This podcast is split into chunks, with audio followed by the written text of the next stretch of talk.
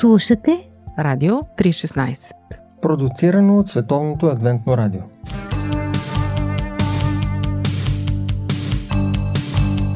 Да видиш невидимото с очите на сърцето. Упражнение по вяра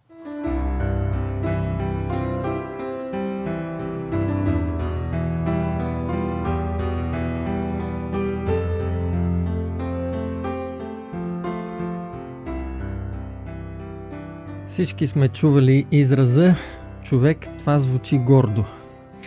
Или пък това е един истински човек. Страхотен човек. А пък някой обича да казват просто бъди човек. Или човек с главно Ч. И подобни неща. И от тези изрази ние научаваме всъщност колко важно е за хората това понятие – човека. Защо? Какво означава човек? Всички ние сме човеци, но дали наистина си даваме сметка за това какво реално представлява човек? Здравейте, скъпи слушатели, аз съм Борислав Йорданов и вие сте с предаването Упражнения по вяра. Днес ще си поговорим за темата за човека, но от една библейска гледна точка и за тази цел съм поканил един специалист, който дълги години се занимава сериозно с изучаване, изследване и преподаване на истините на Библията. Завършил е теология в Великотърновския университет, а трябва да допълня, че той има и магистратура по психология, една любима негова област, с която се занимава и в момента и тя ще е полезна и по темата ни сега. С мен в студиото е пастор Трифон Трифонов от Плевен. Добре дошъл, Трифон. Добре заварил. В началото разкажи ни накратко нещо за себе си, особено с идеята от кога се занимава с Библията, кое предизвика твой интерес. Сякаш е, нормално е един човек да се зададе въпроси по отношение на основните фундаментални е, въпроси на човешкото битие. Що е човека? Защо съществуваме? Какъв е неговия смисъл? И може би още докато бях юноша, започна едно така сериозно търсене в моя живот, което ме така поведе по пътя на философията, на източните учения, но по-късно, след по-дълбоко изучаване, стигнах до Библията. Всъщност, самата философия не можа да ми даде добър отговор. Бях попаднал на една книга, Мита за, за Сизиф на Албер Камю. Да, да. И а, той разказваше, вземаше един древногръцки мит, който може би повече сте чували. Сизиф е наказан от боговете да се качва на една планина да търкали един камък, който пада обратно и това го прави до безкрайност. И Камил казва, това е образ на живота. Ние живеем. Безмислието. да, умираме, децата ни също. И аз тогава си казах, е, какъв е смисъл на живота, ако той е толкова безсмислен? И философията не можа да ми даде а, така удовлетворителен отговор. А, по-късно интересите ми се насочиха към източните учения. Там обаче с времето прозрях, че няма такова дълбоко взаимоотношение с а, един личностен бог. Ти Да. трябва да работиш върху себе си, да, да се издигаш. Е. Той е далечен, ти трябва да стигнеш при него, трябва да се съвършенстваш, да достигнеш нирвана. Докато това, което открих по-късно вече в Библията, може би по времето на моите казармени години, беше, че всъщност Бог е личен, близък, дори спасител и слиза до нивото на човека. И тогава разбрах, че всъщност християнството в лицето на Христос е най- най-благородната, най-прекрасната религия. И това го намери в Библията. Това го намерих в Библията след дълго търсене и от 30 години насам вече се занимавам из- изключително с това тази книга да бъде преподавана на, на хората. Добре, от а, твоите наблюдения, така и от житейският ти опит, а, какво разбират хората под това понятие човек? И какво влагат в него? Какво е човекът според тях? Нали, може би от една психологическа гледна точка. Да. Според мен няма човек, който да не си задава този въпрос какво е, е човек, какво съм Какво аз. сме ние? Някои го правят по-осъзнато, други не толкова осъзнато. Но разбира се, е нормално човек да се пита за а, неговото смислено съществуване. Науката, която се занимава с човека е антропологията. Мгм. Той идва от а, това понятие антропо човек, логос, а, нали, а, слово. А, Антропологията се занимава с природата на човека, същността на човека. Има различни насоки в антропологията. Има философска антропология, има антропология в психологията, хуманитарните науки имат антропология. Разбира се, библейската гледна точка също е важна, библейската антропология, която за мен е важна. Всяка една от тия насоки дават различна гледна точка. И за мен беше важно да сравня тези гледни точки, да се дам ясен извод а, към какво не насочва всяка една от тия антропологии, какво, какво иска да даде на човека или какво открива за човека. Ако се спрем на философията, основен въпрос е какво е човека, какво е неговото място, какво е положението, което взема в цялостното битие на света. А, но, както споменах вече, няма в философията единно мнение за това всеки философ има своя собствена гледна точка. Ако дадем примера с Камил, а, сякаш а, той звучи като безпредметно съществуване. Нали? Ако говорим за Георг Хегел, той има проблем с разбирането за свободата. Ако говорим за Сирион Киркегор, той има проблем с а, а, разсъждение по посока на отчаянието. Тоест, сякаш вътрешният живот на човека предопределя неговата философска мисъл, всеки вижда нещо различно. И поне аз лично не можах да открия ясен отговор в философията какво е човек, какво е смисъл на неговото битие. За мен е интересна библейската антропология, която разглежда вече човека а, като едно същество, което е сътворено, и то не как да е, а сътворено по Божия образ и по Божи подобие. Mm-hmm. Когато казваш по Божи образ и по Божие подобие, това нещо различно ли е в устройството? Как е устроен според Библията човека? Същността на човека е нещо много сложно. Даже бих казал, ние не случайно го наричаме венец на самото творение, защото а, наистина а, може би, ако вземем нашата физика, тя прилича на всички други същества, но психиката ни е нещо много по- по-различно. И когато Бог е казал, че ни сътворява по Негов образ и по Негово подобие и ни е поставил според библейската антропология като венец на творението, това означава, че ние сме много по-сложни. Не само като организъм, но и като психофизични процеси, които се провеждат вътре в, в нас. Затова ние трябва да разглеждаме себе си като синове и дъщери на Бога и това вече променя цялостната психология.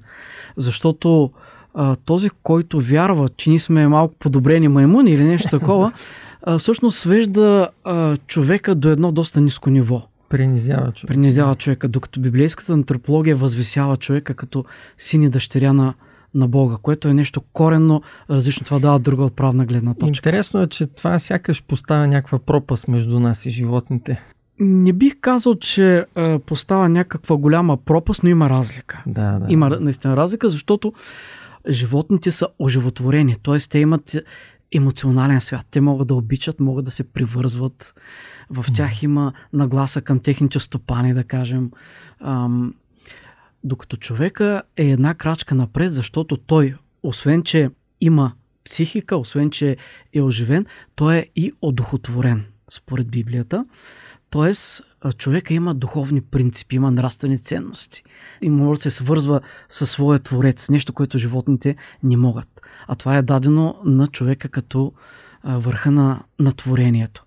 И бих казал, че точно тук е, би трябвало да е нашия интерес на библейската антропология, защото тя представя човека като духовно, не само душевно, mm-hmm. но и духовно същество, което може да търси своя творец. Приема се, приема се в теологията, че естеството на човека е а, дво или три съставно. И двата случая се припокриват. Там не е някакъв особен спор. Нарича се чрез две понятия дихотомия или трихотомия. Mm-hmm. Защо това е така? Два компонента и три компонента. Да. Едните възприемат, че, тялото, че човека се състои от тяло и душа. Тяло материална, материална съставка, в която е сложена душа но това е много далеч от гръцкото платоново схващане, при която има противоборство между тялото и душата, нали? лошо тяло, което ограничава. Mm-hmm. Не това е библейското разбиране. на тялото се гледа като храм Божий в библейската антропология, а душата включва психоемоционалния свят, както и духовните търсения на човека. Докато а, хората, които приемат а, трисъставността на човека или трихотомията, дух, душа и тяло, при тях духът е този, който дава духовен живот на човека. А, то е а, духът сякаш е мъртъв без Бога. Това е духовното търсене, това е богоусещането, което човек може да има. На практика двете понятия не си противоречат. Просто едното допълва другото, но можем да, да, да, се, да, представим, да се представим човека именно тези компоненти, че то е духовност, душевност и физика. Вие слушате Радио 316, продуцирано от Световното адвентно радио.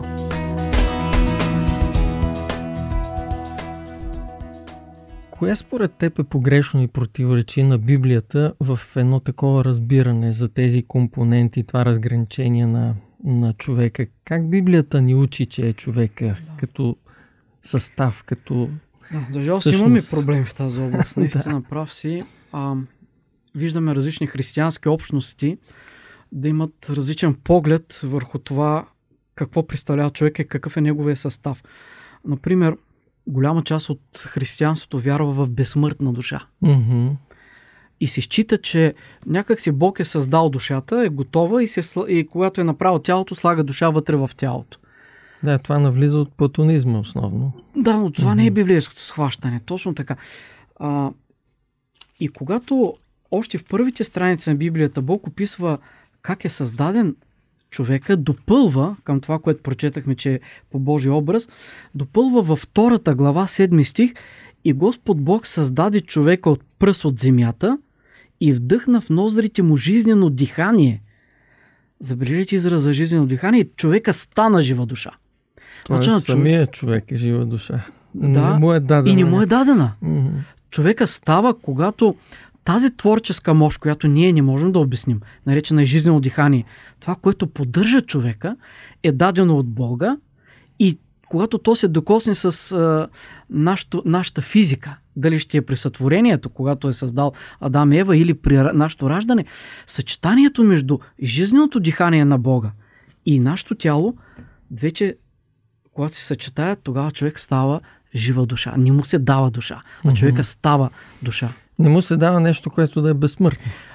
И това е, това е сериозният проблем, защото когато кажем, че душата е сътворена отделно, тялото е вкарана в тялото, стигаме до извода, че тя е безсмъртна, а това изобщо не е библейско. Добре, къде е проблема? Смисъл, какви могат да бъдат опасните последици в едно такова разбиране, погрешно разбиране, което не е библейско?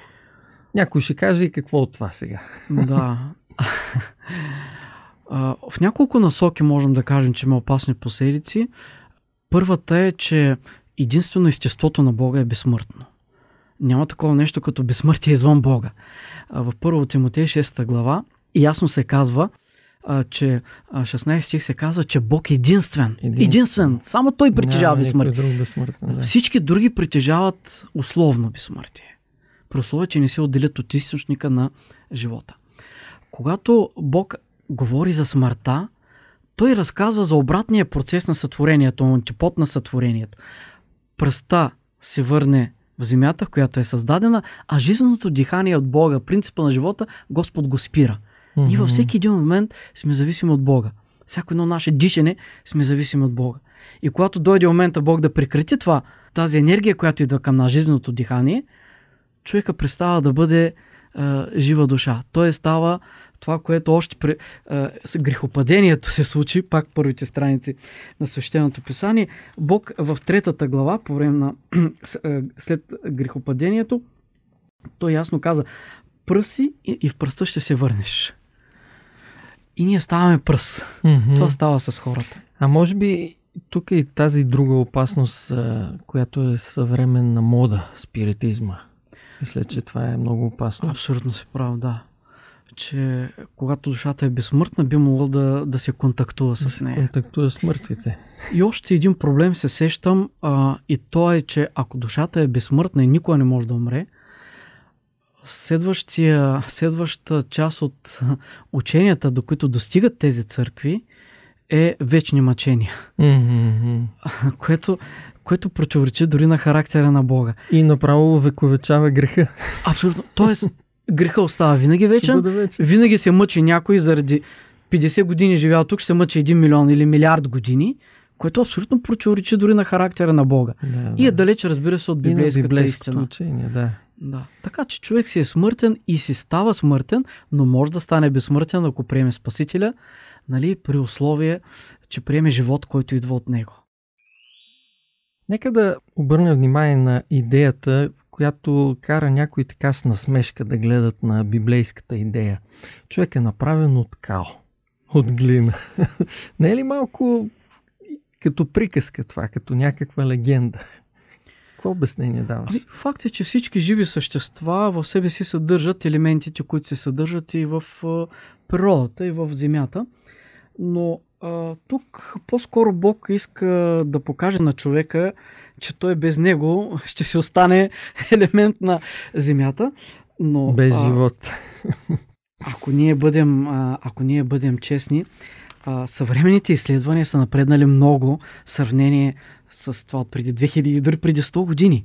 Да. Днес а, науката навлиза в такива дълбоки а, сфери и толкова дълбоко изследва човека, неговата същност, неговото естество, дори на клетъчно ниво, че не можем да не прочетем думите, които са записани преди 3000 и повече години а, в псалмите 139 псалом. Ще те славя, защото страшно и чудно съм направен. Чудни са твоите дела и душата ми добре знае това. Костите ми не се укриха от тебе, когато в тайна се изграждах и в дълбочината на земята ми се даваше разнообразната ми форма. Твоите очи видяха необразуваното ми вещество. Тук се загатва за сложността на човешкия организъм. а, Която не само на удивлява и до ден днешен учени лекари. Човешкият организъм още не е изследван в пълнота, особено пък да не говорим мозъка, който е толкова сложен а, орган в най-сложния орган, изобщо може би до този момент, който ние познаваме.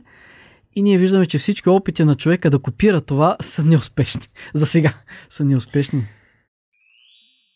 Понеже времето ни напредва, искам да разгледаме и нещо също интересно. Ти даже го прочете от Библията. Човек е създаден мъж и жена.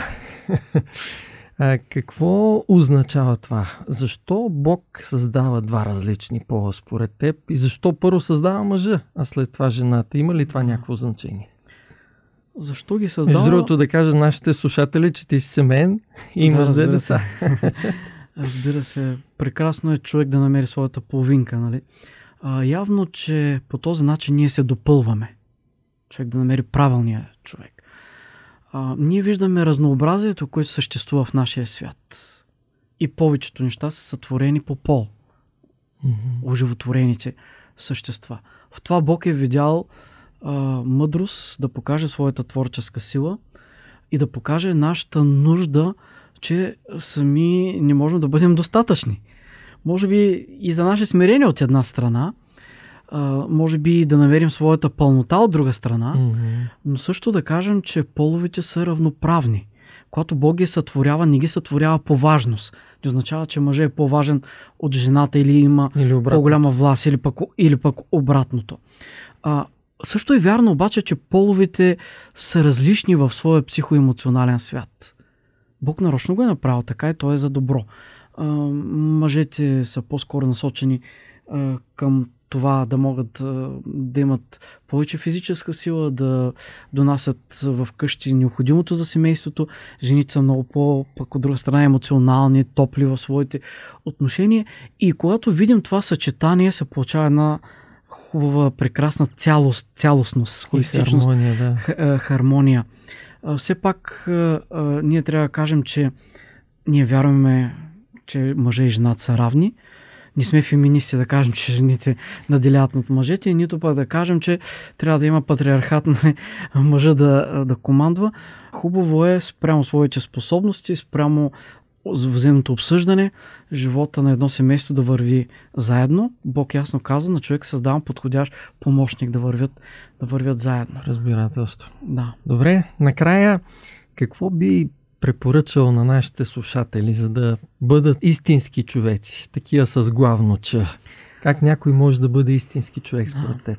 В духа на това, което говорихме, виждаме, че според библейската антропология човек се различава от животните и това, което го различава е неговата духовност.